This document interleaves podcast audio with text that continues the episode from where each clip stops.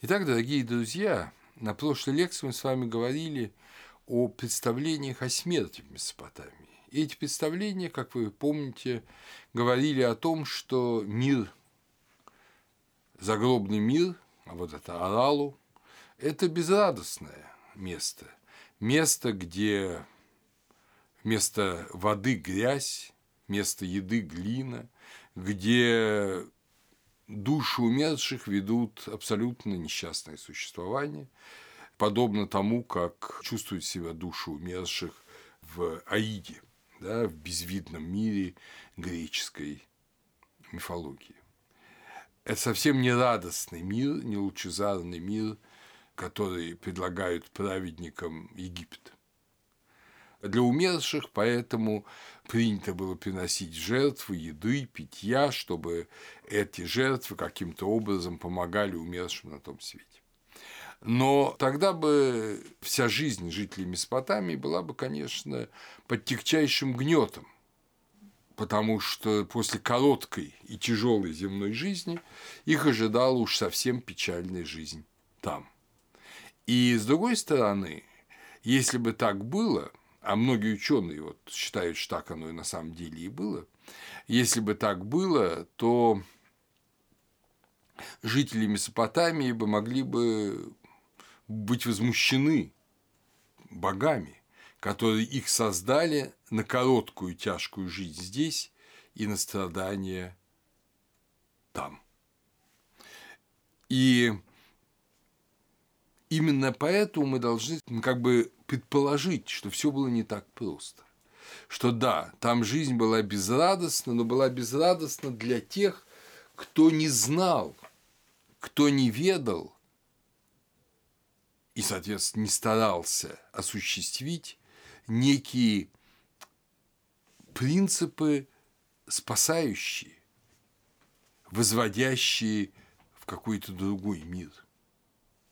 И повсюду и в Египте, и в Греции, и, как мы сейчас увидим, в Месопотамии, вот это знание, этот путь, он назывался таинствами, тайный путь, путь неоткрываемый всякому, путь, который есть, но который надо познать, надо познать э, с помощью определенных усилий.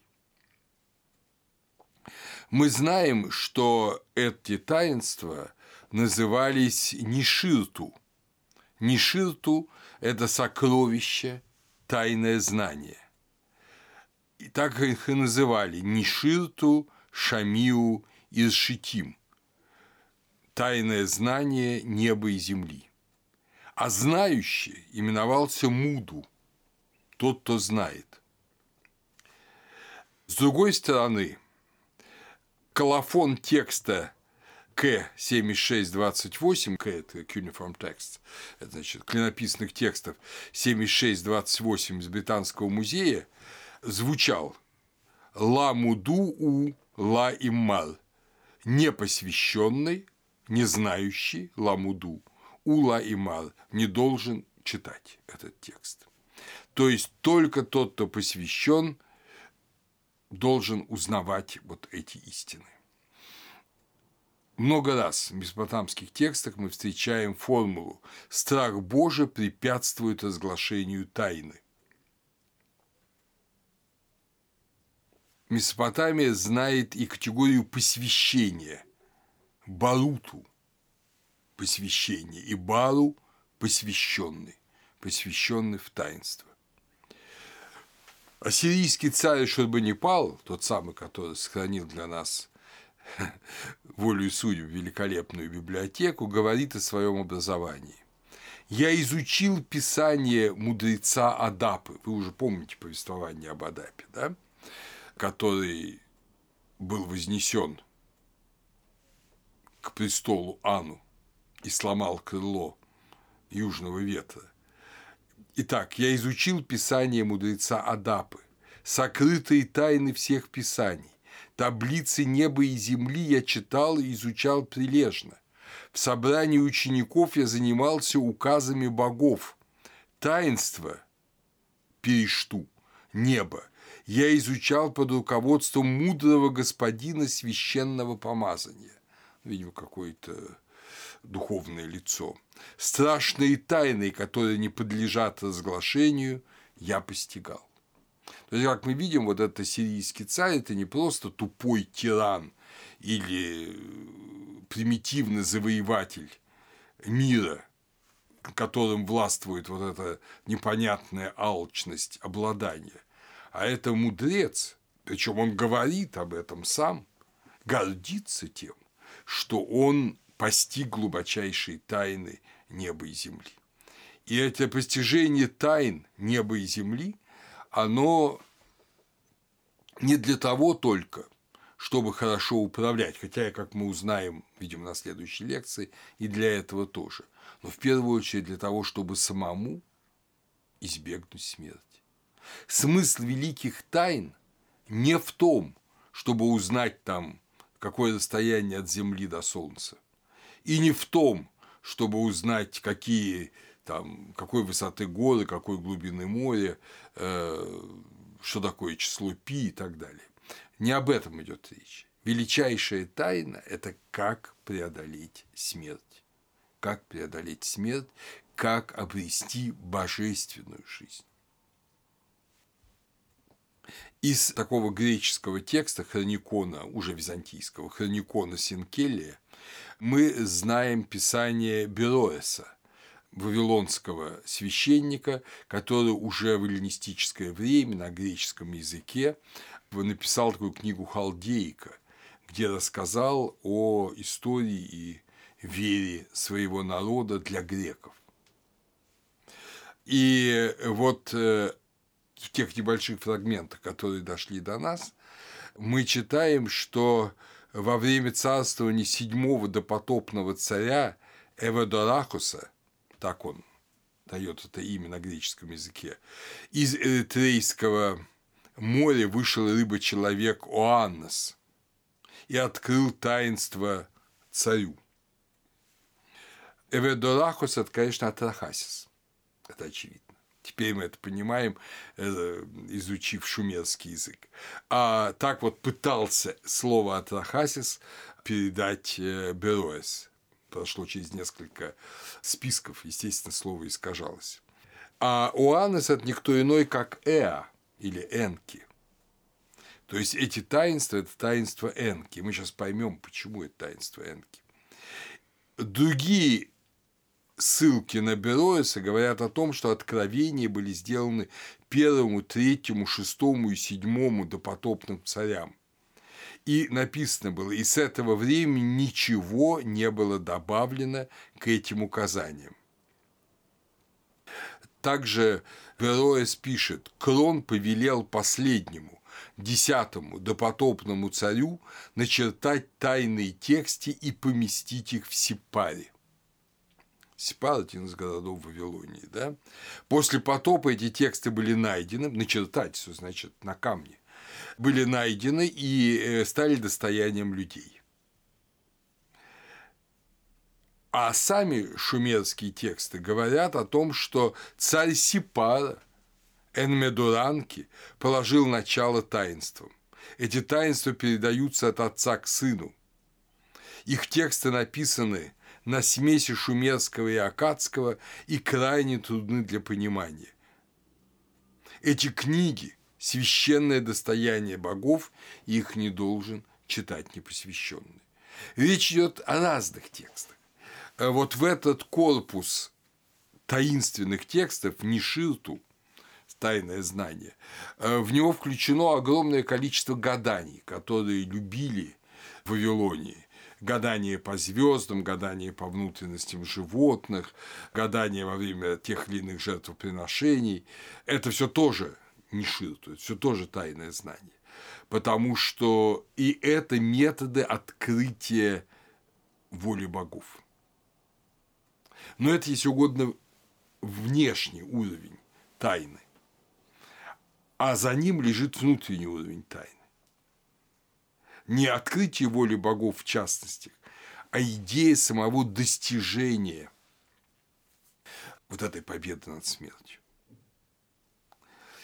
И в этом смысле жители Вавилонии сохранили для нас нечто большее даже, хотя совсем по-другому, чем Египтяне. В Египте мы действительно находим эти древние цельные тексты заупокойные, тексты пирамид, начиная с них.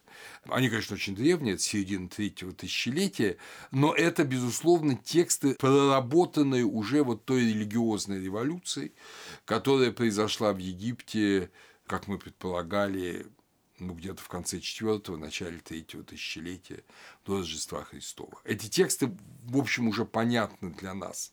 В них есть понятная для нас логика, последовательность.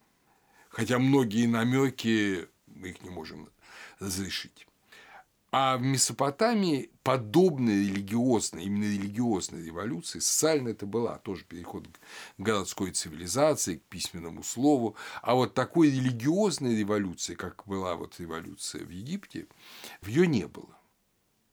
Там постепенно до истории, доисторическая – втягивается в историю. И поэтому Месопотамия сохранила для нас, если угодно, более архаичную, но из-за этого и менее понятную традицию. Над ней уже, я думаю, ну сколько, полтора столетия, с 70-х годов XIX века бьются ученые. Все новые и новые открываются тексты. Скажем, часто вот мы обращаемся к переводам Шелейка, и у него есть э, знаменитый текст «Схождение Инаны». Но он его построил на вавилонских источниках, действительно очень сложных. Действительно, этой смеси шумерского и акадского. И непонятных. И этот текст один из самых, я бы сказал, трудно понимаемых во всем корпусе переводов Шелейка. Но с того времени ученые успели открыть огромное количество изначальных шумерских текстов и собрать их воедино. И постепенно картина, если не прояснилась, то, по крайней мере, ее основные линии стали понятны. Здесь мы должны, конечно, огромную особую благодарность сказать э, такому англо-американскому ученому, то есть который был гражданином, подданным Великобритании, но родился в Соединенных Штатах, это Стефан Герберт Лэнгдон, о котором я уже не раз говорил. Он родился в 1876 году и умер в 1937 году. Как раз э, работал и преподавал и в Колумбийском университете, и в Оксфорде в Англии. И, наконец, работал в этом знаменитом музее университета Пенсильвании, где потом работал Крамер, и в котором, может быть, самое уникальное собрание, ну, разве что сравнимое с Стамбульским музеем клинописных текстов. И он очень много издавал книг, очень много делал переводов. И хотя много раз его гипотезы и предположения пытались ученые подвергать сомнению. Вы сами понимаете, что наш мир науки, он тем и живет, что следующее поколение подвергает сомнению предыдущее, но не всегда справедливо. Вот на самом деле многие его гипотезы только подтверждаются современными текстами. Так что Лэнгдон остается таким вот замечательным, одним из замечательных ассириологов первой половины XX века. И вот он пишет – в энциклопедии религии и этики им написана статья «Вавилонские таинства» в девятом томе.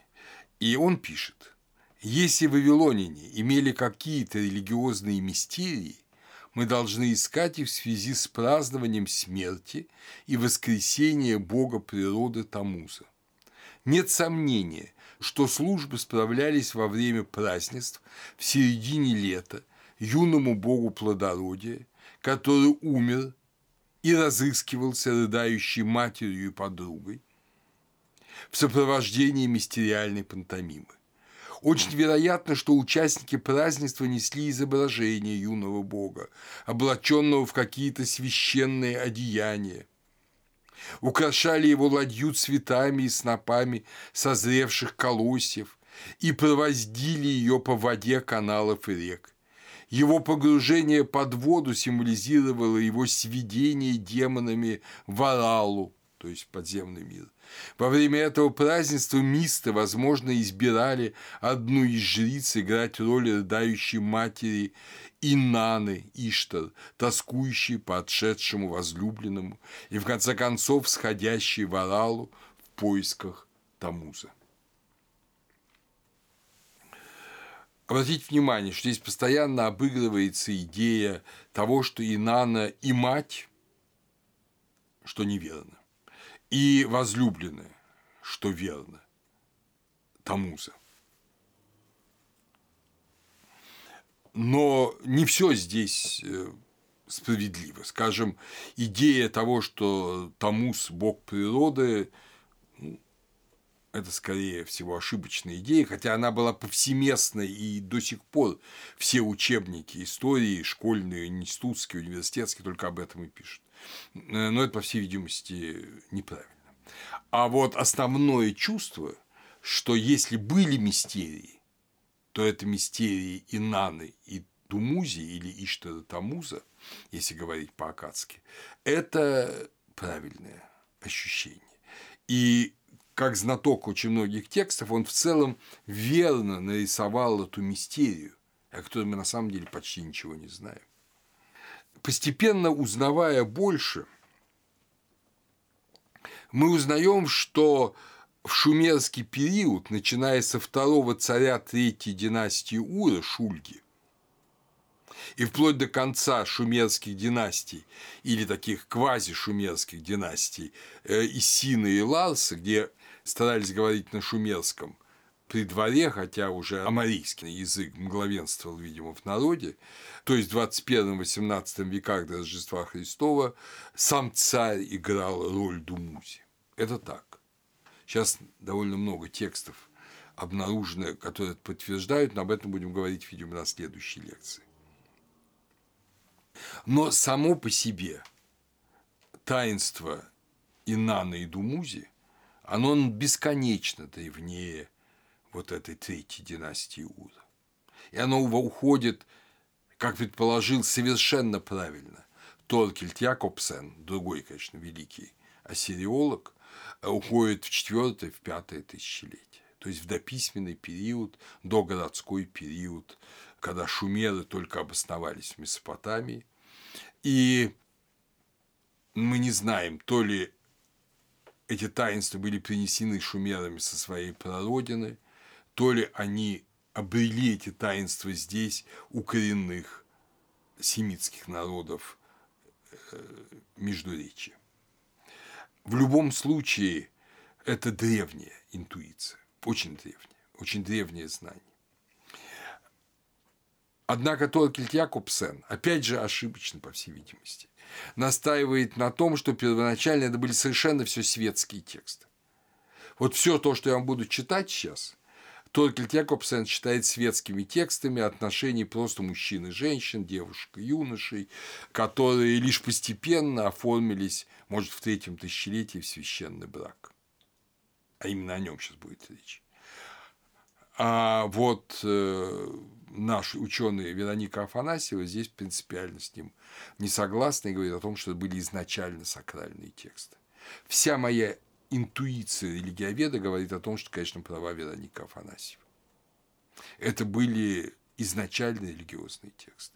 И поэтому, слушая эти тексты, которые, безусловно, могли использоваться и в светской жизни, как и сейчас на таком до сих пор, до сего дня на священническом жаргоне очень часто какие-то статы из Писания используются в светской жизни.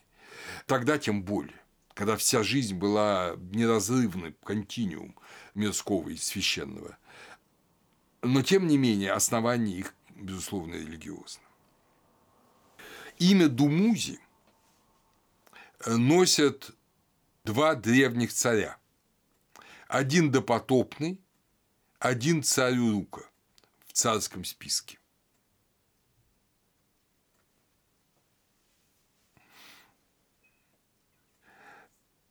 Кто такой Думузи? Ну, во-первых, это слово, которому огромная судьба предстоит, потому что это слово Думузи в акадском варианте это Тамус, в греческой передаче это Даозас, Даонос, Дионис. А Дионис, как мы помним, э, это же и э, Осирис. То есть мы видим, что весь Передний Восток, все Восточное Средиземноморье сплетаются с этим образом. Но только в Шумере, на шумерском языке, и это предполагает, что все-таки это образ, принесенный с прародины шумеров. Думузи – это значимое слово. Думузи, скорее всего, перевод этого слова – истинный сын. Истинный сын.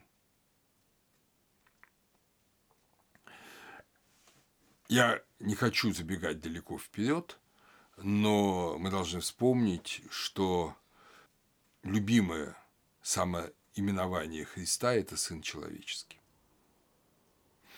И вот здесь есть что-то общее. Потом мы это увидим. Его часто называют пастой времен допотопных, рыбак из Куара. До сих пор на Переднем Востоке месяц летнего солнцеворота именуется Тамус. До сих пор. И это, опять же, не случайно, потому что именно вот в это летнее время происходит гибель Думузи. Происходила гибель Думузи и празднование, отмечание гибели Думузи. Но об этом чуть позже. Наиболее раннее изображение – связанное с Думузи и Инаной, это изображение на так называемой вазе из Урука конца четвертого тысячелетия до Рождества Христова.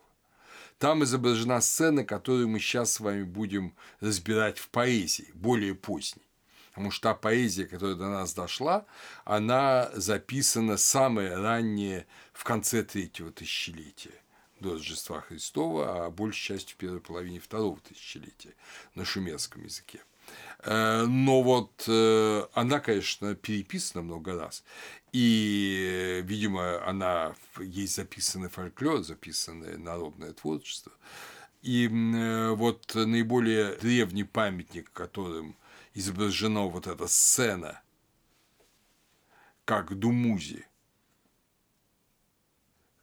сватается к Инане, сейчас мы все это увидим, сейчас я вам буду читать все это, и за ним слуги несут огромное количество даров, это конец четвертого тысячелетия, это ваза из Урука.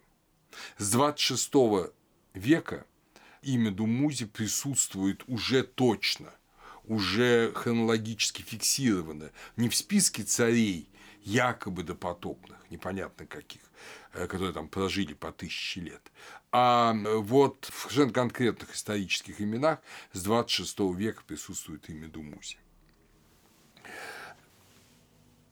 Интересно, что древнее упоминание Думузи сохранилось, э, ну, Думузи в акадской версии Тамус, сохранилось у Иезекииля. Если вы будете искать это место, не забудьте, что в нашей Библии, поскольку в греческой передаче Тамус писали через фиту, переведено как фамус. Фамус. Но это, безусловно, Тамус. У Иезекииля в восьмой главе написано «И привел меня, ангел, ко входу в ворота дома Господня, которые к северу, и вот там сидят женщины, плачущие по Фамузу и сказал мне, видишь ли, сын человеческий, обратись и еще увидишь большие мерзость. То есть это мерзость. И ввел меня во внутренний двор дома Господня, и вот у дверей храма Господня, между притвором и жертвенником, около двадцати пяти мужей, стоят спинами своими к храму Господню, а лицами своими на восток и кланяются на восток солнца. То есть мы видим, что есть почитание, вот этот упадок Иерусалимского храма, о чем говорит? Это Иезекииль 8, 14, 16. Это говорит о том, что в это время фактически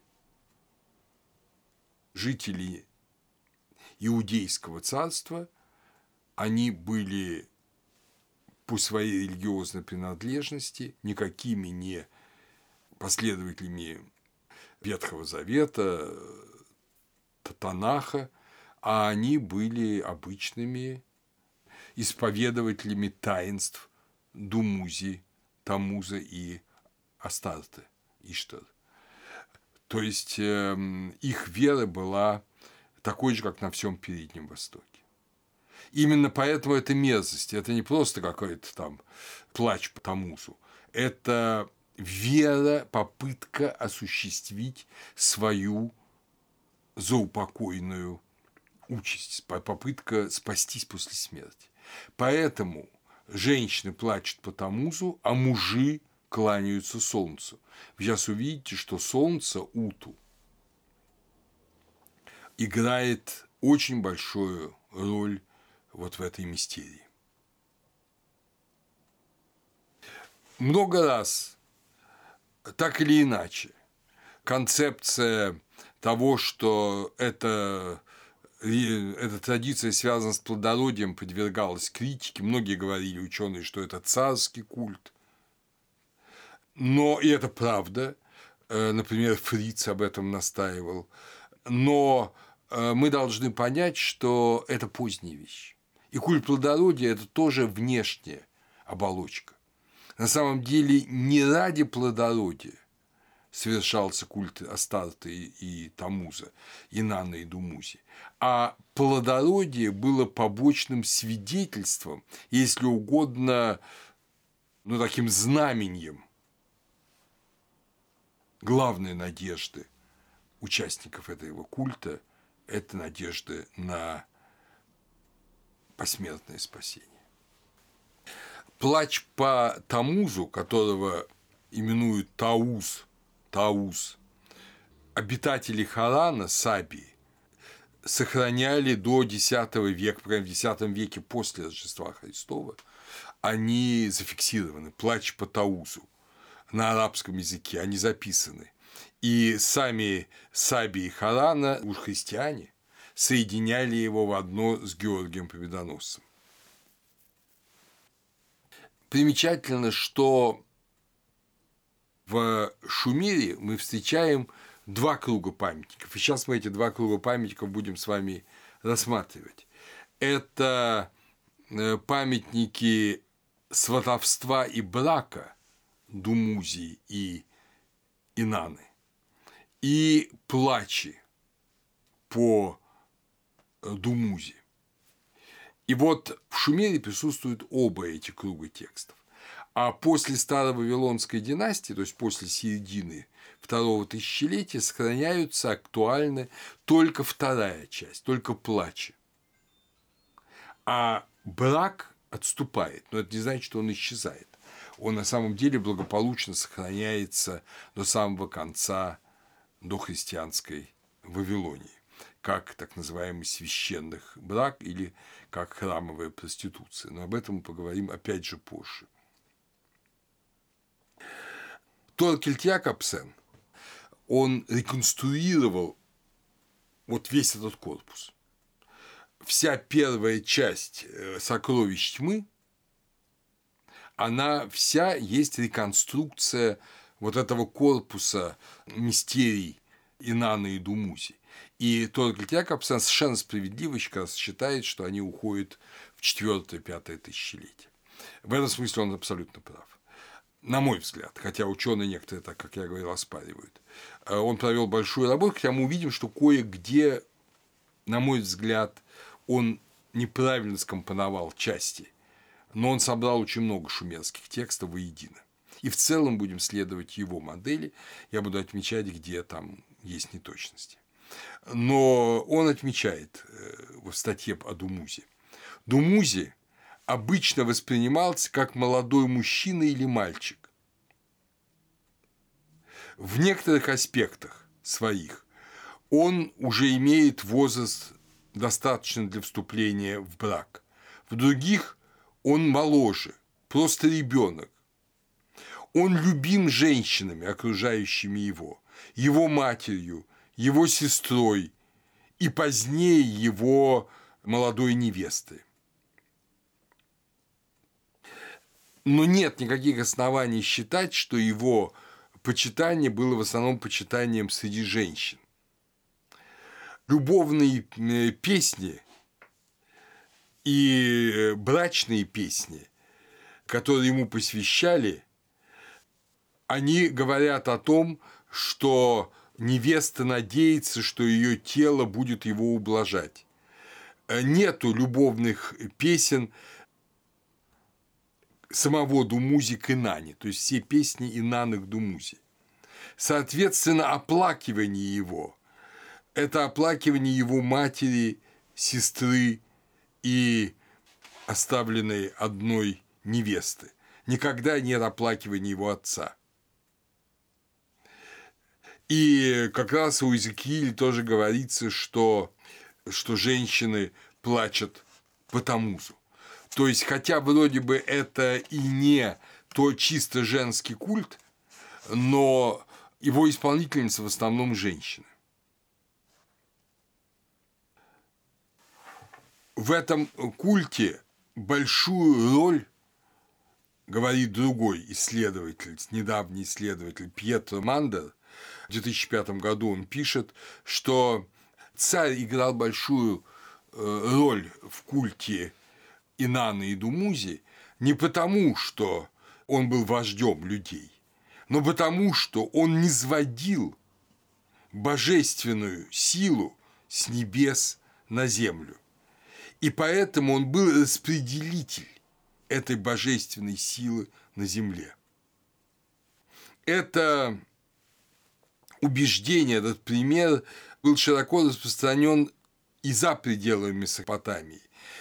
Его тень может быть обнаружена даже в четвертом столетии после Рождества Христова, когда император Юлиан, отступник, распространил философскую космологию на почитание Аттиса и Кибелы. Аттис и Кибела – это в некотором роде Думузия и Инана.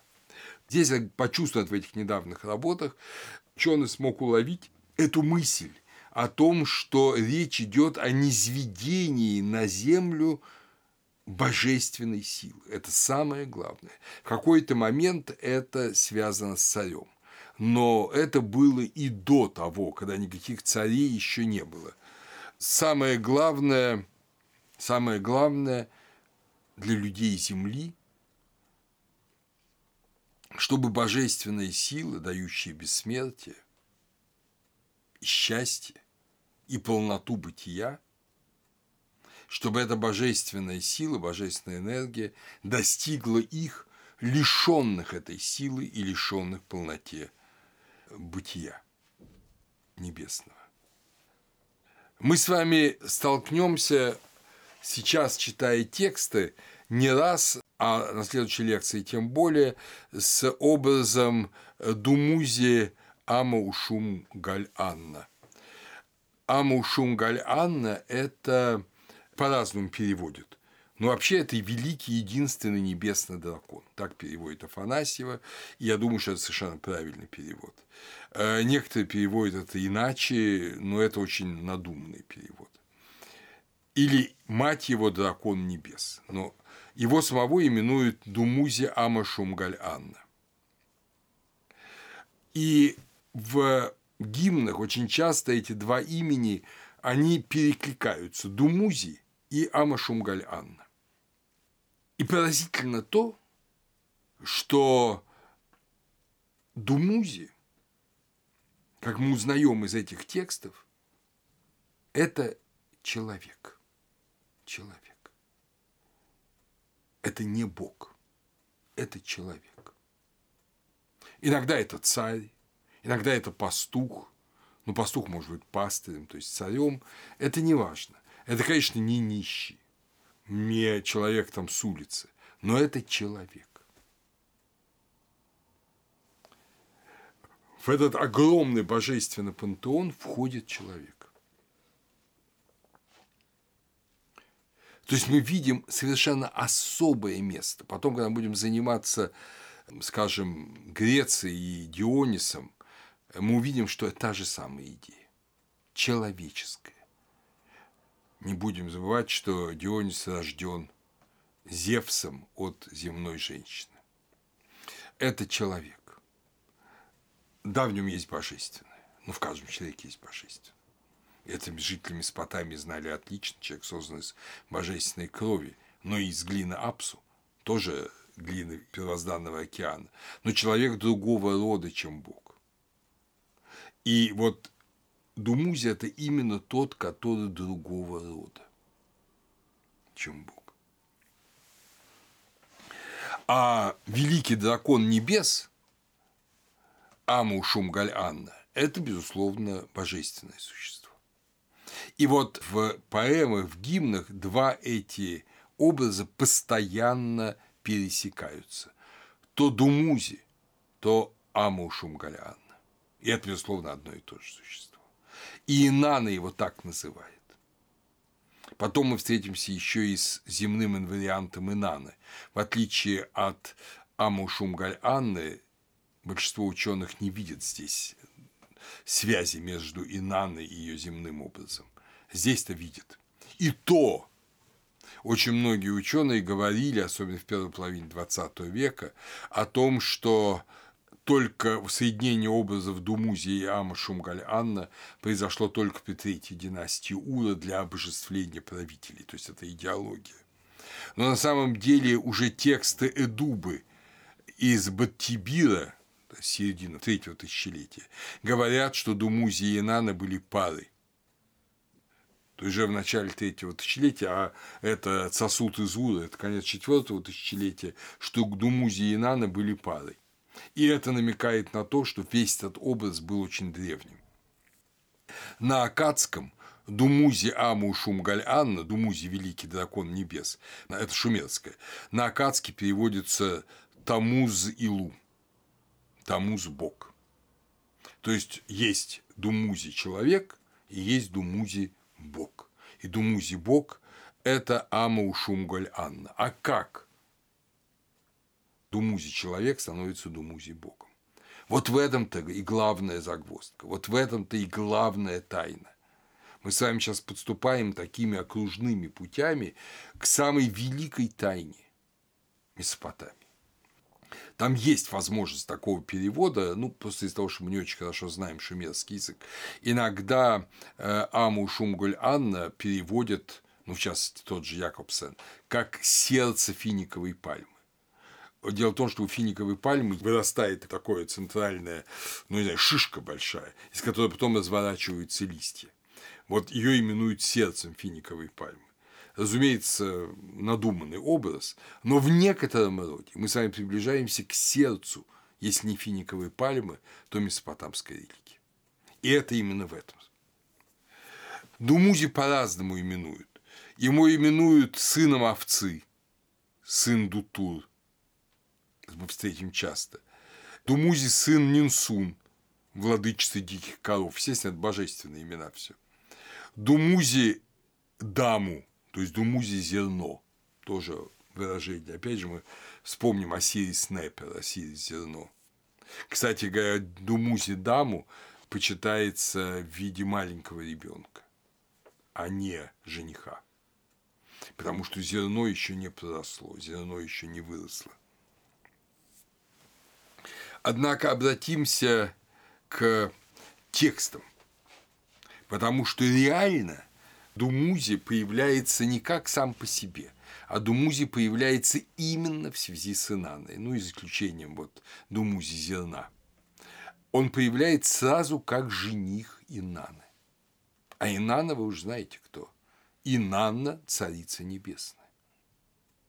То есть человек Думузи юноша Думузи сватается к Царице Небесной. Но Царица Небесная предстает просто богатой и знатной девушкой. Конечно, не человеком, божественной девушкой, но богатой и знатной девушкой. И в этом смысле бытовая реальность Месопотамии там, четвертого тысячелетия, она вот просто здесь. Но описывается реальность поразительная. Сватовства человека богинь. Мы помним, что Инана и дочь, и супруга Ану, небесного бога. В браке, который произойдет между Думузи и Наной, потому что все идет к браку, она соединится с человеком. И, соответственно, произойдет вот это величайшее единство Ану и человека, которые оба оказываются мужьями Инаны. Но только не великой богини, а юной девушки, которая, кстати говоря, несмотря на то, что она будет очень тесно связана с образами любви и плотской любви, будет всегда именоваться девственницей. Не забудем, что Венера тоже, пояс Венеры, да, она всегда невинна. Да, она всегда в браке, она всегда невинна. Греки как бы имели два образа. Афродита Пандемос, значит, Афродита публичная, и Афродита Урания, Афродита небесная. Вот Афродита Урания всегда невинна. Вот образ невинности, несмотря на половую жизнь, это вот какой-то удивительный, таинственный, глубочайший образ, который ну, еще нам предстоит разбирать и понимать. Но он был. Ее всегда называют девицей. Однако вернемся к этим замечательным текстам. Многие из них переведены только Якобсеном, ну, соответственно, русский перевод сделан Афанасьевой, а некоторые еще отдельно переведены Вероникой Афанасьевой для своей антологии. Первый текст – это диалог брата и сестры. Опять же, все как один говорят, что эта сестра – это просто вот сестра, непонятно откуда взявшаяся Думузи. Действительно, у Думузи есть сестра. У Думузи есть сестра, которая будет потом играть огромную роль во всем таинстве. Но беда в том, или беда в том, или, или ключик в том, что имя этой сестры Гешт Инанна. Ну, Инанна, понятно, царица неба. Гешт – виноградная лоза – виноградный грозд. То есть то, что растет из земли, и то, что дает вот это вино, сок вина, который, понятно, пьянит. Интересно, что в самом э, Месопотамии винограда не росло, просто там земли плохие. Но все равно любили вино жители Месопотамии, и его покупали, и оно росло в предгорьях, вот уже ближе к Эламу, там, где начинались холмы поэтому виноград был все равно. Но это не родная культура Месопотамии. Так же, как вино присутствует в Египте, хотя это не родная культура Египта, также она присутствует в Месопотамии. Виноградное вино. Итак, Гештенана – это та же царица неба, но только земная. Потому что виноград растет из земли. Это кровь земли. Э, виноград – это кровь земли. Да? То есть, шире говоря, это вообще наше естество. Ведь когда э, вино приносится на Евхаристию и превоплощается в кровь Господню, это ведь э, все естество, не просто это виноградная лоза, все естество земли обожается таким образом, и мы, христиане, причащаемся им. То есть это в некотором роде квинтэссенция земли. Вот что такое Гештенана. Здесь, впрочем, в этом тексте этого имени не будет, но есть сестра Инана. И вот такое двоение. Так же, как будет двоение Аму Шумгаль Анну и Думузи в брачных текстах, пока его нет, также и раздвоение здесь. Потому что здесь сестра будет говорить о любви Инаны к ее брату. Гештенана будет говорить о любви Инаны к ее брату. Но вам важна ведь любовь божественного существа к человеку. Любовь двух человеческих существ, конечно, может быть божественна, но обожить человека она не сможет. Однако вернемся к этому тексту. Он начинается, я становлюсь все бледнее и бледнее. Это кусочек, маленький кусочек между первыми 13 разрушенными строками и 15 другими разрушенными строками. И основной текст после этих я становлюсь все бледнее и бледнее. Э, уже цельный текст идет с 16 строки. О, брат мой, Значит, говорит это сестра, да, сестра Думузи. «О, брат мой, только я вышла, только я вышла, только я на улицу вышла, только я на улицу вышла, и Нана моя меня, меня увидала. О, брат мой, и что она молвила мне, и что она добавила мне? Это радость, это сладость, это милость. Светлая Инана моя сама мне открылась. Послу очей моих передай. О, прекрасный мой, она дала ответ. Прелесть свою к тебе приблизит, сама она тебе возрадуется. О, братец, в дом свой меня ввела, Инана, на ложе сладкое меня возложила, рядом у сердца со мной возлегла. То есть Инана и Гештенана говорят на постели, прижавшись друг к другу. Естественно, сторонники современных некоторых форм отношений тут же, конечно, все додумают. Но очень важно, что это максимальная близость душ, не обязательно, конечно, тел. И мы болтали одна за другой, одна за другой. О, брат мой прекрасно, она тосковала. Слабость ее я узнала, свое волнение она выдала. Братец, к бедрам ее обрати взоры, умой яснолики, проведи с ней время – Пусти меня к ней, о сестра, пусти меня к ней, сестра любезная, к ней во дворец, пусти меня к ней. Для отца моего я всего лишь мальчик. Пусть богиня узнает, что ты мужчина, иди. Вот так перевела Афанасьева. Но на самом деле настолько текст труден для понимания, что э, возможно совершенно другое прочтение некоторых моментов. Хотя в целом перевод правильный. В частности, у Якобсена звучит-то так. Ну, когда после того, как она, значит, говорит, что э, Думузи, отпусти меня, сестра, отпусти меня. Прошу, моя дорогая сестра, отпусти меня, отпусти меня во дворец. Здесь предполагает Якобсен Думузи, ну, если угодно, лукавит. Он хочет во дворец царя, а не во дворец Инана, говорит, а на самом деле хочет к Инане. Для взоров моих отцовских якобы это говорит сестра, ты, по правде, еще малый ребенок. Там же баба может познать тебе мужчину, я отпущу тебя к ней. Вот здесь интересный момент, что Инана здесь нигде не называется Инаной, называется баба. Баба. Баба, госпожа, молодая госпожа, хозяйка. То есть дается ее иносказательное имя. Это Инана, это присочинено уже Афанасьевой. Но речь, конечно, идет об Инане. Но сама сестра именует себя как бы отцом. Как это понять? Мы это понять не можем. В любом случае, здесь явно не так все просто.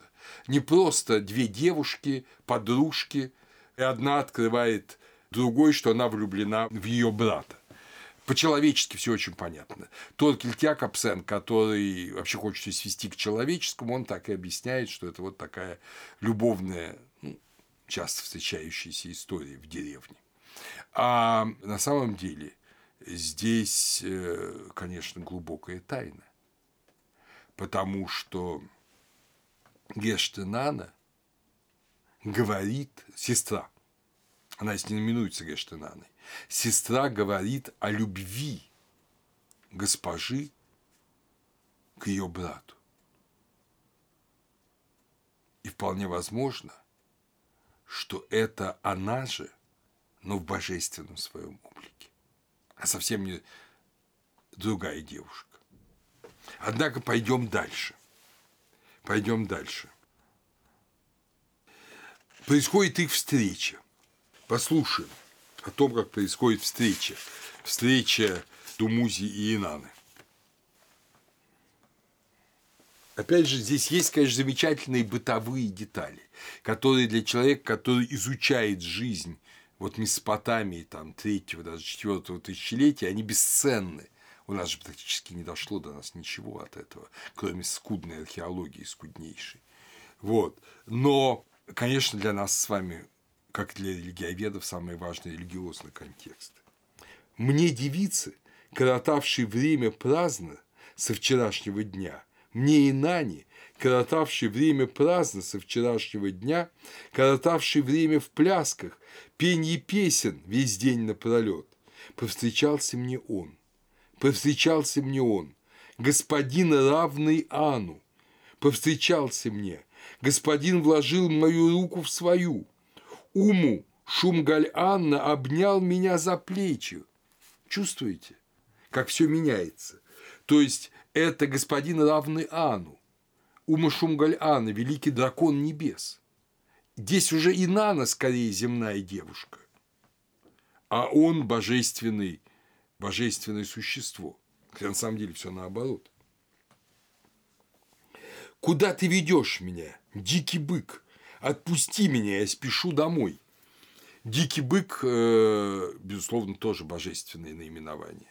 Наименование характерное для Египта, наименование божества. Вы помните, что с палеолита дикий бык – это образ Бога. А когда уже давно одомашнили животных, все равно Бог – это дикий бык. Еще долго он будет оставаться диким быком. Хотя уже дикого быка-то и не сыскать было в Месопотамии. Там всех давно истребили или одомашнили. Но все равно Бог – дикий бык. Он не под властью человека, он свободен. Итак, их приносили в жертву в палеолите, и эта память сохранилась. Равный Энлилю, пусти меня, я спешу домой. Что мне выдумать в оправдании для матери? Что мне выдумать для Нингаль? Такой вот вопрос. Ну, Нингаль или Нинлиль, как вы помните, это мать Инаны как дочери Сина как дочери Сина. Потому что Син, помните его схождение в подземный мир, да, э, с Линлиль. Это, и дальше мы будем видеть, что э, Инана, она и дочь Ану, и дочь Сина, ну, об этом я вам уже говорил. Вот что мне выдумать для матери? Ну, совершенно опять же бытовой прием девушки, которой хочется, хочется остаться с юношей. И, надо сказать, Думузи совсем по-бытовому, и как наивный мальчик начинает предлагать ей разные варианты выдумок. Научу я тебя, научу я тебя, научу я тебя и Нана выдумкам женским. Подруга моя со мной прогуливалась, на площади. Ну, то есть он предлагает ей варианты. Под звуки флейты и тамбурин танцевала она со мной. То есть подруга. Не он, а подруга какая-то. Наши песни печальные были сладостно. Она мне их напевала. Наши песни веселые были сладостно. Время летело. С этой выдумкой ты предстань перед матерью. А мы, о, если бы могли тешиться в лунном свете, позволь заслать для тебя чистейшее, сладостное царское ложе, позволь проводить с тобой время в радости и усладе. Потом какой-то кусок текста разрушен, но мы совершенно точно знаем, что Инана не позволила. Э, на такую милую уловку не пошла. А в общем, она дает ему, видимо, понять, что надо идти и свататься по-приличному к матери в дом. И дальше мы читаем после лакуны. Он решил подойти к воротам нашей матери. Я готова бежать, полна ликования. Он решил подойти к воротам Нингаль. Я готова бежать, полна ликования. О, если бы кто-то передал моей матери, и она разбрызгала бы кедровое благовоние по полу. О, если бы кто-то передал Нингали моей матери, и она разбрызгала кедровое благовоние по полу. Ее жилище благоухает сладостно, все ее слова полны радости. Уверена Инана в этом гимне, что ее выбор будет одобрен. Опять же, мы должны помнить, постоянно не забывать, что речь идет совсем не о веселом э, ну, романе милых деревенских Ромео и Джульетты, шумерских. Речь идет о браке человека и богини. Человека, который утерял свою божественность, но который должен стать Амушум Гальана божественным, и богини, которая должна поделиться с ним и, соответственно, со всем человеческим родом своей божественностью. Вот об этом идет речь. Поэтому нельзя просто взять так и переспать в тайне. Как по человеческому естеству предлагает Думузи. А надо обязательно получить согласие родителей, то есть великих богов. Потому что это божественное событие, меняющее сути меняющее судьбу человека, открывающее ему тайный путь для тех, кто знает, для муду, знающих. Господин мой, продолжает Инана, воистину ты достоин чистых объятий. Амушумгаль Анна, зять Суэна, то есть зять бога Луны, да, зять Сусина, Суэна, Нанны. Владыка Думузи, воистину ты достоин чистых объятий. Амушумгаль Анна, зять Суэна. Господин мой, богатства твои сладостны, травы твои в степи благоуханны, все до единой.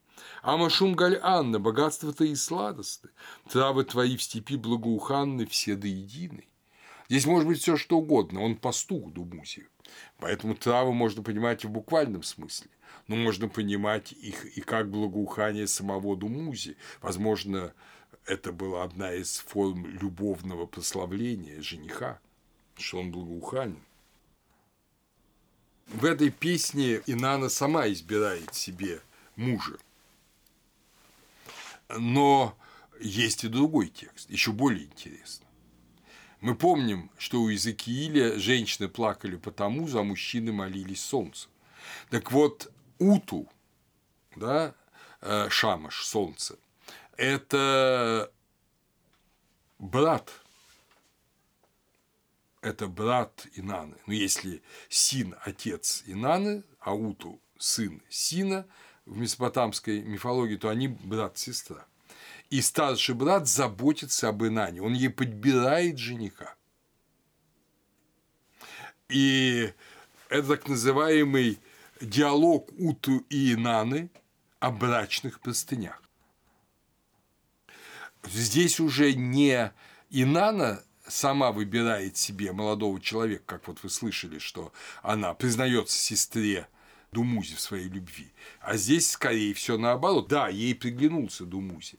Да, она давно уже имеет план, это же великая богиня. Она уже давно имеет план через брак помочь людям достичь божественности. Но, э, потому что это же тоже форма объединения плоти, да, брак.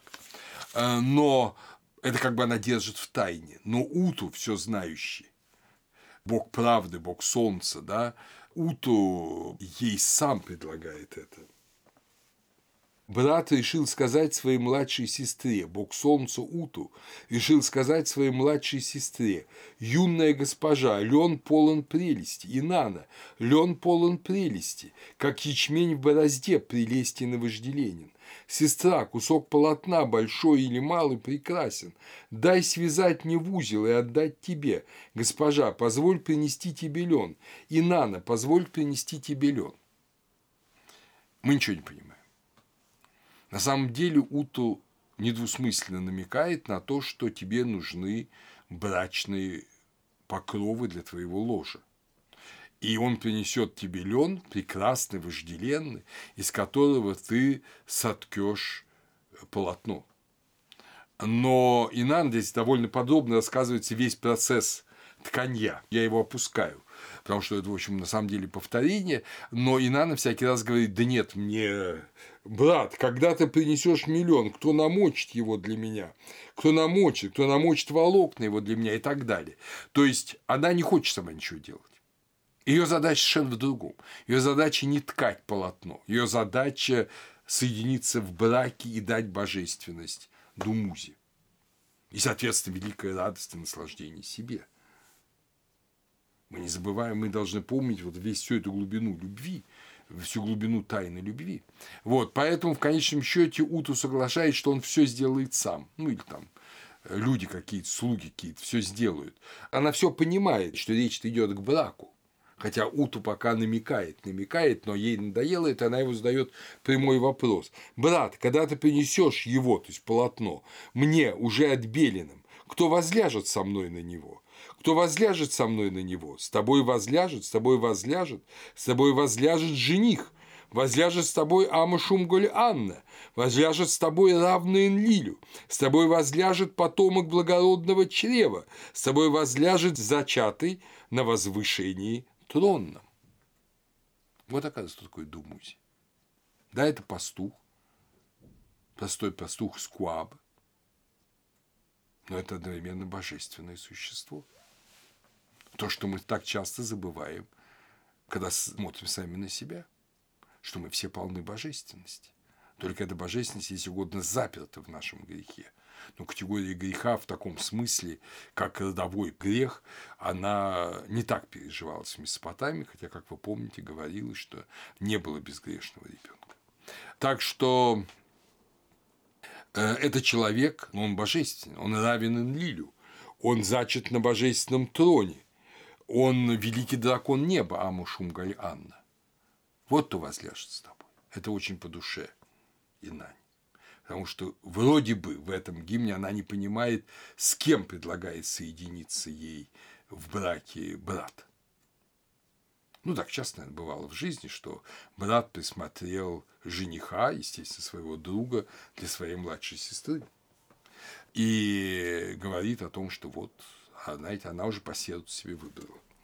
Ну и она страшно рада этому. Справедливо. Он муж мне по сердцу. Он муж мне по сердцу. Муж, какого подыскало мне сердце. Работающий мотыгой, громоздящий горы зерна, приносящий зерно в амбары, земледелец сотнями груб зерна, пастух, чьи овцы грузны от шерсти. То есть Думу здесь описывается как просто рачительный хозяин. Не более того, казалось бы. Но это человек. Человек мастер, человек, который делает. И одновременно это великий дракон неба. Вот он должен стать мужем Инаны. И вот наступает то, что мы называем священным браком, греки иерогамос. Вы помните, что эта категория священного брака, она дошла до нас в христианстве, особенно в апокалипсисе блаженны званые на брачную вечерю Агнца, говорится в 19 главе Апокалипсиса. Наступил брак Агнца, и жена его приготовила себя. Оттуда же, 19 глава, значит, 9 и 7 стихи. А кто такой Агнец? Думузи – это же Агнец. Его же изображали ягненком, как пастух. Его изображали Агнцем. И забегая вперед, могу сказать, что его наиболее любимым жертвенным животным, которое люди приносили, как субститут себя, был ягненок, агнец. То есть это очень древняя традиция. И речь идет о этих глубочайших вещах. Конечно, первое датированное упоминание священного брака – это третья династия Уру. Но гимны, брачные гимны Инаны, они значительно этому предшествуют. Вот знаменитая встреча, встреча Инаны и Думузи перед браком. Опять же, обратим внимание, что здесь всюду Думузи именует Инану сестрой, сестричкой, а Инана именуют Думузи братом. И мы с вами сразу вспоминаем другой текст любовный. Это же, конечно, песнь песни, где то же самое. И вообще песнь песней потрясающе близка к этим любовным текстам. Это не потому, что это просто глупые составители Библии вот взяли и э, так, народный месопотамский текст, народную там, любовную песню. Конечно же, нет. Осуждена вот это весь ритуал Тамуза и Инаны в Библии. Однозначно осужден. Но сам факт тайны любви, как соединяющий небо и землю, чистой любви, божественной жениха и невесты, он есть. Это наиболее тайный текст, наиболее таинственный текст Библии, который, как вы знаете, даже не читается за богослужением никогда. Песнь песни никогда не читается за богослужением. Но, тем не менее, это великий текст. Послушаем, однако, вот этот диалог сестрички и брата. Сестричка, зачем ты закрылась в доме? Малышка, зачем ты закрылась в доме? Конечно, кавычки жители Шумера не знали. Поэтому весь диалог разбит самой Афанасьевой. Я водою омылась, мыльным корнем натерлась, Я водою в чане блестящем омылась, С мыльным корнем в сверкающем чане я мылась, Благовонием из каменного сосудика Я с наслаждением умастилась, Одеяние царское, и на немилая вставка, Я надела, вот зачем я сокрылась в доме, Я глаза подвела душистою краской, на затылке прическу привела в порядок, кудри распущенные уложила, Мое оружие власти сладостное, оно ныне знает. Мои губы дрожат, я их успокоила. Принарядилась, прихорошилась, ну, Афанасьева любит такие просторечия, сзади и спереди приукрасилась, золотыми браслетами унизала руки, маленькими бусинками обвела шею, изнутри жилку их скрепила. Сестра, я несу для сердца сладость, твоему сердцу влюбленное сердце, Твоя Инана дала тебе женские чары, Сестра сияющая, сладость родимой матушки. О, сестра моя, кому пять хлебов я принес? Сестра моя, кому десять хлебов я принес? Твое изваяние, что тебя достойно, Сестра сияющая, тебе принесу на радость. Брат мой, что ты из дворца вышел, Пусть певцы начнут свои песни. Мое питье, мое пиво, потери в тексте. От того да возрадуется он сердцем. От того да возрадуется он сердцем. Пусть он принесет, пусть он принесет. Масло и сливок самых лучших. Давай, пусть он принесет. Масло и сливки самые лучшие – это, безусловно, обычные дары пастуха, любимой девушки. Но одновременно это образ любовных ласк, видимо, в Месопотамии, крестьянской Месопотамии, это масло и сливки, это слад, та сладость, которую несет юноша девушке. Сестричка, да войду я в дом со всем этим, словно овце, что приносит ягненка, дозволь мне принести все это. Сестричка, да войду я в дом со всем этим, словно козе, что приносит козленка, дозволь мне принести все это. Мы помним, что те же самые образы овцы, козы – это песни песни, да? Зубы твои, как э, белоснежные овцы, выходящие из купальни. То есть это образы пастушеского, земледельческого мира, где все это не надумано, где все это естественно. Это другой, это буколика, но только буколика не греческая, а буколика передневосточная, месопотамская или палестинская. Итак, сестричка, да войду я в дом со всем этим. Ну, говорит Инана, видимо. Как сразу же грудь моя затрепетала, волоски поднялись на лоне разом, дабы лона желанного дарением возрадовать. О, давайте возвеселимся, пляшите, пляшите, Бау, ради твоего лона, давайте же возвеселимся, пляшите, пляшите, о завершении ему, да в радость, ему да радость. Это песнь Бальбаль и Наны. Пусть он принесет, пусть он принесет масло и сливок, самых лучших, давай, пусть он принесет повторение строки, да будет. То есть мы видим, что, как говорится, и Нана, и, как видимо, и вообще месопотамская девушка, она прекрасно понимала, что такое любовь, понимала, что она не ограничивается чисто платоническими чувствами, и радовалась сама этому. И мы дальнейший диалог читаем тоже замечательный диалог влюбленных, который, кстати говоря, интересно, что в конце Инана переходит на так называемый женский язык эмисаль. Как и у многих древнейших народов, в Шумерии когда-то употреблялся, кроме мужского, еще своеобразный женский язык, отличавшийся от мужского, как другой диалект языка. Это есть у австралийцев, такие вещи имеются. И вот в конце, когда она говорит о наиболее интимной части любви, Инана переходит на этот эмисаль. Я опять же позволю себе прочесть это в переводе Афанасьевой. То есть мы видим, что вот это любовное чувство усиливается, оно возрастает. Используется ласковое, видимо, в Месопотамии выражение «лубилабу». Ну, как бы «моя любимая» или что-то типа этого. «Любушка моя», не знаю, как это перевести. «О моя луби, э, лубилаба, о моя лубилаба, родимой матушки услада, о вино мое, живящий, мед пьянящий мой, о ты, сладость уст своей матушки». Возможно, это уже песня действительно любовной близости после брачной, наступивший момент брака. У очей твоих взгляды пристальные, приятны мне. Приди, сестра моя любимая. Твоих уст приветы приятны мне. О ты, сладость уст своей матушки. Посмотрите, насколько близко к песне песней. Твои губ поцелуи на груди моей приятны мне. О, приди, сестра моя любимая. О, сестра моя, зерна пива твоего хороши. О, ты, сладость уст своей матушки.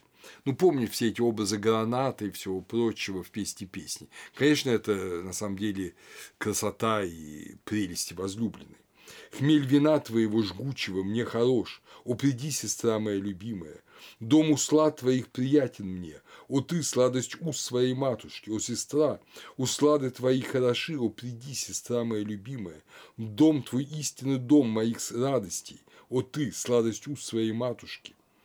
Дальше говорит Инана, о ты, царский сын, брат с прекраснейшим ликом, о пока ты живешь, о пока ты живешь, злой судьбе тебя обрекаю, о, брат, кто на окраине городской живет, злой судьбе тебя обрекаю.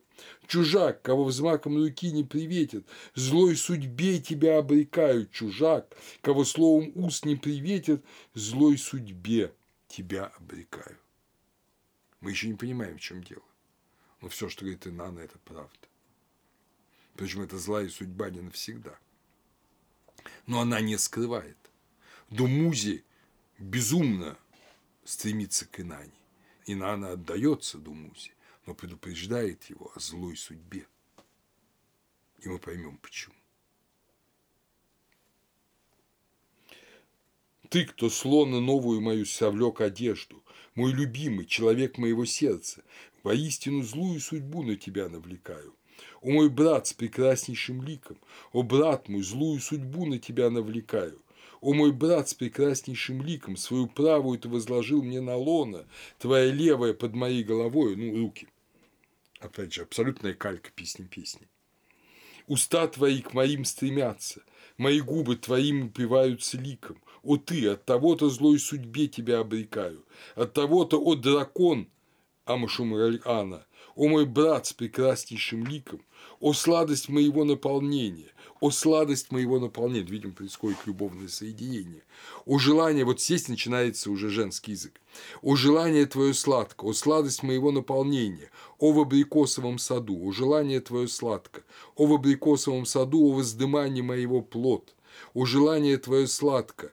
Она сама Думузи Абзу, то есть Думузи Абзу – это бездна Думузи, Абзу, бездна Думузи. О желание твое сладко, о острие золотое мое, о острие золотое мое, о желание твое сладко, острие алебастра, лазурита, печати крепления, о желание твое сладко – это песнь бальбале Инанны. То есть мы видим здесь словесно передается вот соединение. И это не раз мы встретим потом в царских текстах любовных, уже царского священного брака. Видимо, я их вам прочту на следующей лекции. Но вот происходит это величайшая тайна то есть половое соединение богини, прекрасной девушки, богини и прекрасного человеческого юноши. Но это злая судьба. Злая судьба. Почему злая судьба? Потому что юноша – человек, и как человек ему предстоит смерть. Он уже божественен. Он уже как Бог ощущает эту божественность. Он и раньше-то имел божественную природу, пусть и искаженную, но теперь, после соединения с Инаной, плотское соединение здесь двух делает одну плоть. Он уже божественен, но он человек, и ему предстоит смерть. Есть так называемый урукский текст, хранящийся в Лувре, 70 единицы хранения, который ритуальный текст, где говорится о том, как все эти украшения он приносит груды фиников, и в них, это непонятный образ, все брачные украшения для Инаны. А потом мы узнаем, что эти все брачные украшения от венца до драгоценной набедренной повязки всей Инане придется снять в подземном мире, когда она будет спускаться в подземный мир. В свадебной песне, мы сейчас ее посмотрим у Якобсена, говорятся некоторые очень важные вещи. Это свадебная песня брака Думузи и Инана. Но здесь Инана приоткрывает нам тайну, почему она вступает в брак. Якобсен, наивный человек, э, говорит, что вот оказывается, что она совсем не в девичьей страсти, не в женской страсти, а расчетливо, желая обеспечить там будущее, вступает в эту связь, потому что он считает, что Инан просто девушка. На самом деле расчет есть, но он совершенно другой. Совершенно другой. И вот сейчас мы его посмотрим. Инана, слова уст моих все чисты. Я правлю страной, как должно. Подруги, поют ей. Сладостно, как уста твои, все твое тело.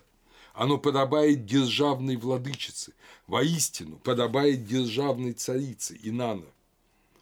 Подчиняя себе мятежные народы, заботясь о умножении людей, я правлю страной как должно.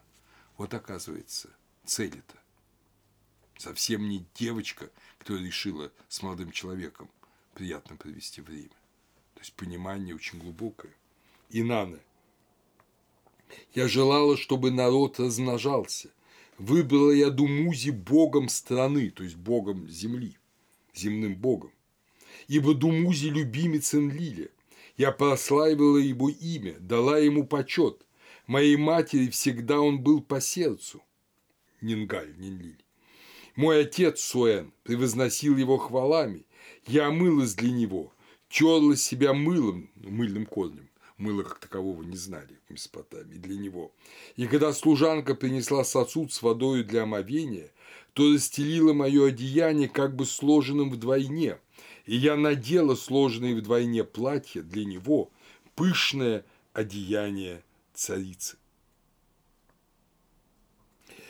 Сердце мое размышляло о том, что я собираюсь сказать вам. И то, что скажу я, обдумав, должны вы поведать. Я Инана в величественном, сложенном вдвойне одеянии. Песельница соткет из моего рассказа напев, певец воспоет его в песне, и жених мой возрадуется предо мной. И пастырь Думузи возрадуется предо мной. У кого есть уста, вложит слова в его уста. Кто услышит песню, младшего петь обучит. Когда напев взмоет высь, полным хором, он будет подобен Непуру. В праздник, когда напев опустится, он мягко. Вот оказывается, что речь идет на самом деле о великом подвиге небесной царицы, которая желает, чтобы люди не просто размножались, а чтобы люди обретали вот это божественное естество – Дальше идут э, образы уж совсем смелые описания прелестей тела Инаны, которые ну, должны как бы возрадовать Думузи. И в то же время эта красота, и не случайно в Месопотамии четвертого тысячелетия мы находим массу женских фигурок с изображением именно половых органов.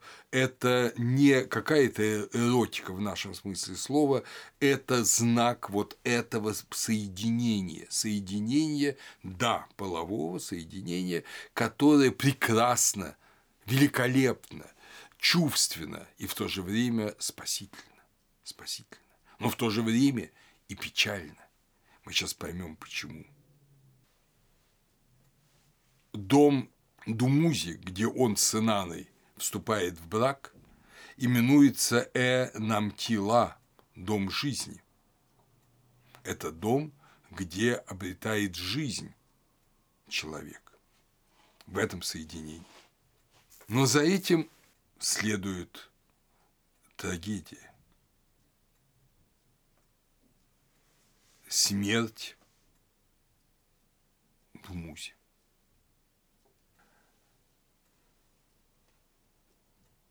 смерть Думузи по-разному дается в Месопотамии. Есть масса плачей о смерти Думузи. Но чтобы понять, что произошло, вот это самое сложное. Мы должны представить себе один очень интересный текст. Это плач Гештенаны по брату, что она сходит в подземный мир, пытается вызволить брата, который так или иначе погиб. Причем описываются трагические формы гибели. Его уносят река в подземный мир, и на него нападают разбойники и убивают его. Э, у него есть такой такой есть текст «Сон Думузин» начинается в жалобах сердца, он бежит по равнине, находка 63 -го года, что ему снится сон, что его убивают. И он рассказывает своей сестре, и та вещуни, толковательница снов, она, ей не хочется, но она видит, что да, все образы говорят о его гибели. И, в общем, он гибнет. И э, есть плач Наны, я просто уже не читаю все эти тексты, они все есть, о погибшем супруге. Но Гештенана спускается в подземный мир, хотя это страшно для человека очень. Но ее не пускают, потому что она человек, Гештенана – человек, сестра. Ее не пускают в подземный мир.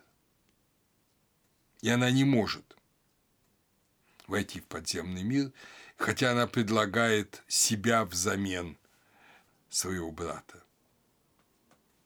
Есть такая песня «Един на усагга» в степи ранних трав, где Гештенан рассказывает об этом схождении в подземный мир. Ее именуют там Ама Гештенана, небесная лоза, госпожа небесная лоза, и тем не менее она человек, она все-таки лоза, и она не может войти в подземный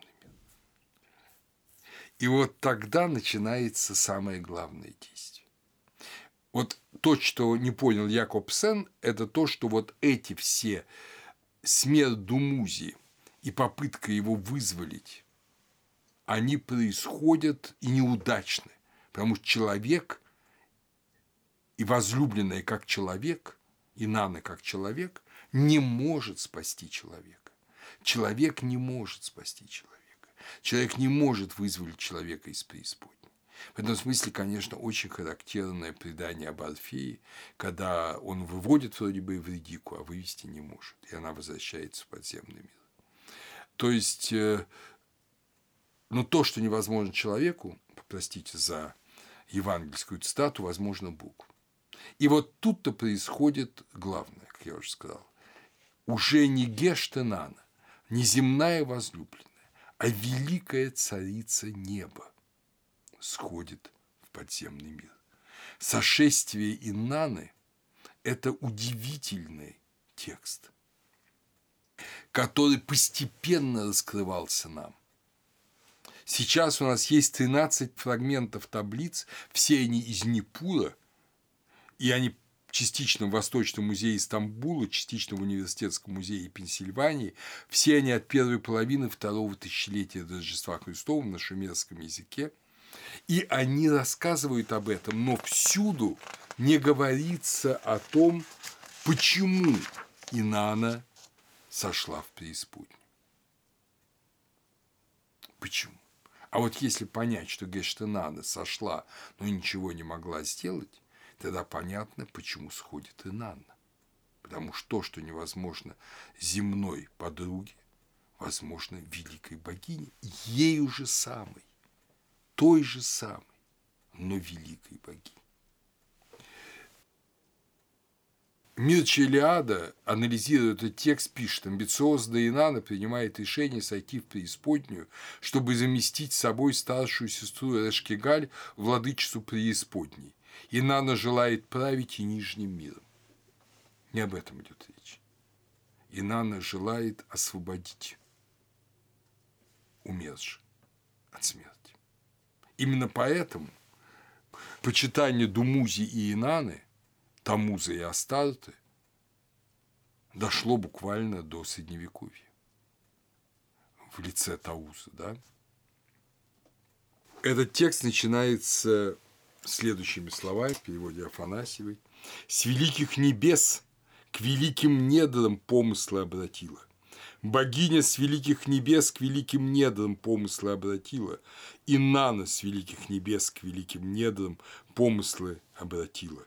Моя госпожа покинула небо, покинула землю, внутро земное она уходит. И Нана покинула небо, покинула землю, внутро земное она уходит. Жреца власть покинула, власть жрицы покинула, внутро земное она уходит. Храмы она свои покинула, они перечисляются все. И внутро земное она уходит.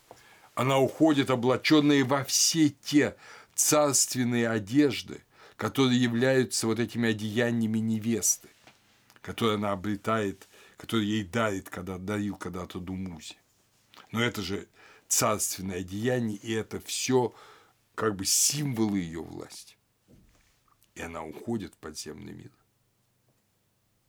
И когда она уходит в подземный мир, страж подземного мира, да, там ворота, подземный мир – это э, семь ворот, или там в других текстах 12 ворот, их надо пройти. И страж первых ворот, он спрашивает Инана, зачем ты спустилась сюда? Инана говорит какую-то чепуху, ну, не совсем чепуху, но явно неправду, что муж моей сестры Шкигаль царица подземного мира,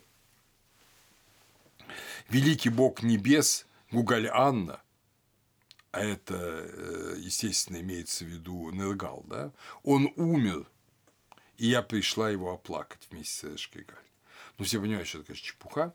И Эшкигаль говорит, пусть, а Эшкигаль мучается родами. Опять же, это странный образ. Помните, я уже об этом вам говорил. Она мучается родами. Она постоянно мучается родами. Земля мучается родами и не может родить. Потому что умершие не могут выйти снова на землю. Это мучение родами без возможности родить. Это невероятная постоянная мука. Кстати, это тоже не понимает тот же Якобсен, говорит о каких-то детках, которых она рождает, но это именно другое. Это земля не может отдать своих мертвецов нет воскресения. И вот около каждых ворот с Инаны снимают одно из украшений, совершенно обнаженное и сагбенное. Она входит к Эрешкегаль, и Анунаки, семь анунаков, за то, что она вошла в подземный мир и хочет сместить Эрешкегаль со своего престола, они присуждают ее к смерти. И Инана, царица небесная, ее вешают на крюк мертвую, и она превращается э, просто в кусок мяса, просто в половину туши, да еще разложившуюся. То есть царица небесная, не знающая тления, не знающая плоти, земной, она превращается вот в человеческое или в животное, она великая еще корова небесная, и в животное, но умершее. Но Инанна предполагает, что что-то подобное может быть. И поэтому, когда она э, еще собирается только войти в подземное царство, она говорит своему визирю или своей прислуги, там непонятно какого пола это существо, потому что, с одной стороны, оно женское, Нин Шубур, камеристка, а с другой стороны, ее именуют потом царем. Совсем понятно. Но она говорит, если я не вернусь через, через три дня, ты должен пойти к великим богам, Кану, Энлилю, Энки, Ксину, и э, сказать, что я погибла, и чтобы они меня спасли. Это очень важно. И даже вот такие слова она вкладывает в них. Ну, скажем, будем читать то, что она должна говорить Энки, потому что Энки-то и послушал все это. Отец Энки, не дай твоей дочери погибнуть в подземном мире. Светлому твоему серебру не дай покрыться прахом в подземном мире. Подземный мир – это кур. Прекрасный твой лазурит, да не расколет гранильщик в подземном мире. Деве владычице не дай погибнуть в подземном мире. Отец Энки мудр и могуч, травы жизни знает он, воды жизни знает он, он меня и оживит. Вот это, что она говорит, идя в подземный мир. И через три дня Эншубур отправляется к богам, и Ану, Энлиль, Син, э, Суэн все говорят, что ж поделать. Но она нарушила законы мироздания, она пошла в подземный мир, она погибла, очень жаль, ничего сделать нельзя. А Энки, который, как вы помните, действительно хитроумный, весьма, он э, говорит, что надо помочь. И он создает двух, делает два существа, видимо, бесполые, Калатуру и Кургару, евнухов. А почему бесполые? Потому что все имеющее пол не может выйти из подземного мира. Все, что связано с размножением половым путем, оно имеет родовое бессмертие и оно не может выйти из подземного мира. А то, что не имеет родового бессмертия, то вроде бы может выйти из подземного мира. И вот эти два существа, которые он, кстати говоря, лепит из грязи, вынутой из-под своих ногтей, хорошая такая подробность бытовой аккуратности шумерских людей, вот, он отправляет в подземный мир, ну, тоже вроде бы отчасти они имеют какое-то божественное да, естество. И они то змеями проползают под воротами, то мухами прилетают над воротами. Ну, в общем, они легко, без всяких проблем проникают к Эрешкигаль. Эрешкигаль мучается родами. Они ей сочувствуют она покорена их сочувствием и говорит, что если вы боги, я вас одарю словом, если люди, я вам исполню любое ваше желание, э, вот, благодарю вас за вот эту вашу любезность, потому что ей плохо и тяжко. И они тут же говорят, вот если коли так, то вот э, дай нам этот кусок мяса. А их Энки снабдил водой жизни и зерном жизни или хлебом жизни. Э, вот. Э, Эшкигаль понимает, конечно, что к чему идет дело, она всячески отнекивается, предлагает им то и это. Ну, обычная сказочная ситуация. Она говорит, нет, нет, нет, вот как мы договорились, так и договорились. Ты хотела что все, что мы попросим нам дать, вот мы дай. Ну, куда деваться.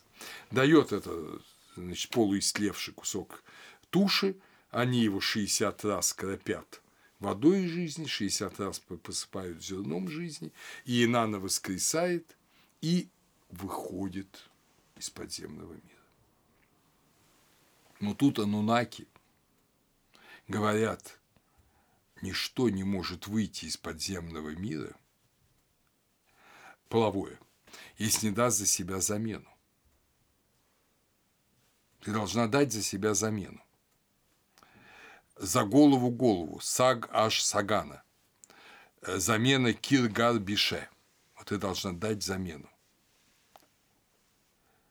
когда вышла Инана из подземного мира, она была окружена вот этими страшными демонами, которые искали кого дать взамен. Вы помните, когда Энлиль и Нинлиль э, хотели выйти из подземного мира, они отдали взамен трех своих детей. Помните, да, это предание об Энлиле и Энлиле? То есть это общий закон. И кого ты нам дашь взамен? И первой Инане встречается как раз Ниншубур, камеристка ее, или ее царь. Вот тут он говорится как царь. И она говорит, его нет, говорит, его не надо. Но он-то Бог. Потом Бог Шару, правитель Уммы. Тоже он вроде бы сидит во вретище, печальный, не его. Латарак, правитель Бат Тибиру, Бог, не его. И, наконец, они приходят в Кулап, где царем является Думузи. Конечно, самое сложное здесь то, что почему Думузи был в подземном мире, и Гештенан не могла его освободить, а здесь он сейчас царь. Возможно, он вышел потому, что он вышел вместе с Инаной. Возможно, мы что-то не понимаем в соотношении текстов.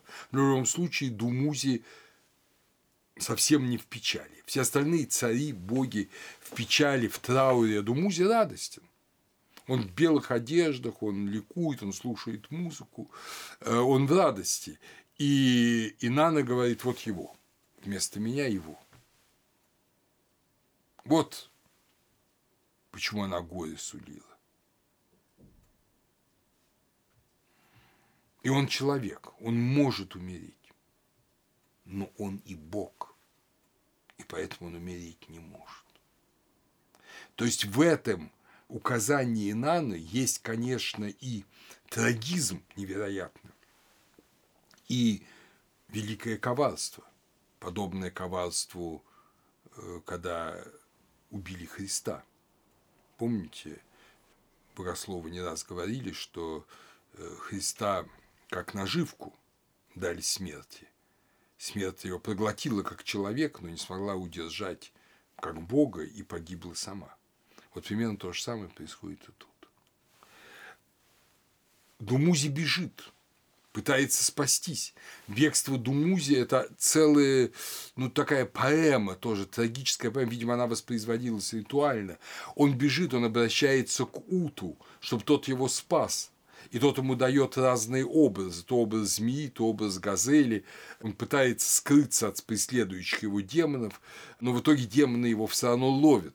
Там происходит тоже такой очень интересный таинственный образ, что он э, в какой-то момент, да, он когда он приходит в храм одной из богинь Белит, он говорит, что я, говорит, не только человек, я еще и супруг божественной Инаны. Помоги мне. Ну, она ему помогает, но ничего не получается. Э, в общем-то, друг, он открывает своим друзьям и Гештенане, где он находится. Гештенана его не выдает. Ее хватают, мучают, она не выдает своего брата. А друзья выдают. Друзья предали его. Опять же, аллюзия с Иудой, конечно, да и с Петром. Друзья его предают. И, в общем, его ловят. Его ловят, убивают, отправляют в подземный мир. Вот. И тут происходит самое странное. Хотя говорится, что священная Нана отдала пастуха Думузи в их руки, но происходит, наконец, суд – ты полгода, твоя сестра полгода. То есть у Музи будет полгода находиться в подземном мире, а полгода будет находиться на небе как божественное существо. И в том же предании об Адапе мы помним, что Думузи, Тамуза встречают как божественное существо у божественных врат, э, у врат Ану. Оказывается, что Гештенана должна быть полгода в подземном мире и Думузи полгода. И наоборот, Гештенана в виде Инаны полгода на небе и Думузи полгода на небе. Каждой весной Думузи выходит из Кура и вступает в брак с Инаной. Тогда ему приносятся жертвы по обряду Несаг. В Ханаане это человеческие жертвы. И каждое лето, вот в месяце Тамузе, на грани июня и июля, 18-го Тамуза, Думузи умирает и оплакивается, и уходит в иной мир. Вот, собственно говоря, таково предание о Инане и Думузе. Мы видим в нем вот две эти точки. Брак, сладостный брак, и ужасная трагическая гибель, но и победа. Но и победа. Гештенана именуется госпожой Лозой Небес, и к ней Думузи обращает «Сестра любимая моя, дочь возлюбленная Сиртур, их общей матери. Семя быка благородное в утробу излитое, о госпожа моя для господства рожденная. То есть это очевидно совершенно, что это Инана. Инана победила смерть. Мы, конечно, можем сказать, что а как же так, полгода жизнь, полгода смерть. Часто это не понимаю. Вот наш такой религиовед Арсеньев из эмиграции, он писал, что это не настоящая жизнь, ибо опять за ней следует смерть. Но мы не должны этим смущаться. Мы сами, христиане, ежегодно отмечаем и смерть, и воскресения Христа. И постимся в день Его смерти, и весь Великий пост, и радуемся Его воскресению в Пасху. Мы прекрасно знаем, что смерть и воскресение произошли единожды, и воскресение победило смерть. И то, что мы каждый год отмечаем это, это только потому, что год равен жизни, что год – это все временное бытие, сжатое воедино. И поэтому церковный год, на самом деле мы в нем ясно видим и изгнание из рая, да, это воскресенье перед Великим постом, и пребывание в раю – это период, да, это масличная неделя, и время Ветхого Завета, темное время Великого Поста, когда даже литургия не, не совершается, и, наконец, победа на Пасху. То есть мы тоже это празднуем каждый все год, но, конечно, мы понимаем, что это лишь образы того, что произошло единожды. Это же прекрасно понимали жители Месопотамии. Для них было важно то, что эти первые полгода прошли –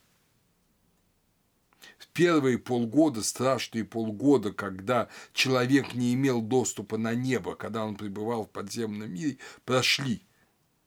Теперь человек может взойти на небо. И поэтому и Инана, и Думузи почитались как победители смерти. Поэтому Гештенана для господства рожденная. Инану именовали разрушительница смерти, разрушительницу Кура, ну, царство мертвых и нано-разрушительница Кура, Кур-Гуль-Гуль. Та, что животворит умерших, Нинтин-Дигга ее именовали. То есть Инана побеждает смерть и животворит умерших. А святилище Инаны близ Ура именовали Э-Дельмуна, дом Дельмуна. Но Дельмун – это острова блаженных, на которых находились, как вы помните, Утнапиштем, которому дали вечную жизнь.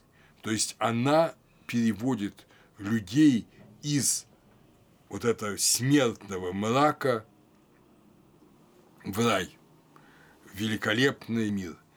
И можно сказать, что есть такой гимн «О владыка, величественное дитя, превозносимое на небе и под землей», культовый гимн, в котором говорится о том, что Думузи и Инана побеждают смерть. Вот, собственно, последняя тринадцатая песня этого гимна, она говорится так, что ты приходишь с поклажей, дающей жизнь. Ты приходишь с поклажей к нам, дающей жизнь. Вот это тайная, тайная сердцевина месопотамской религии. Видимо, очень древняя, связанная с любовью, смертью и победой над смертью связанная с жертвой. Не случайно Гештенана приносит себя в жертву ради брата, там описываются ее ужасные мучения, ее ужасные пытки, но она не выдала брата.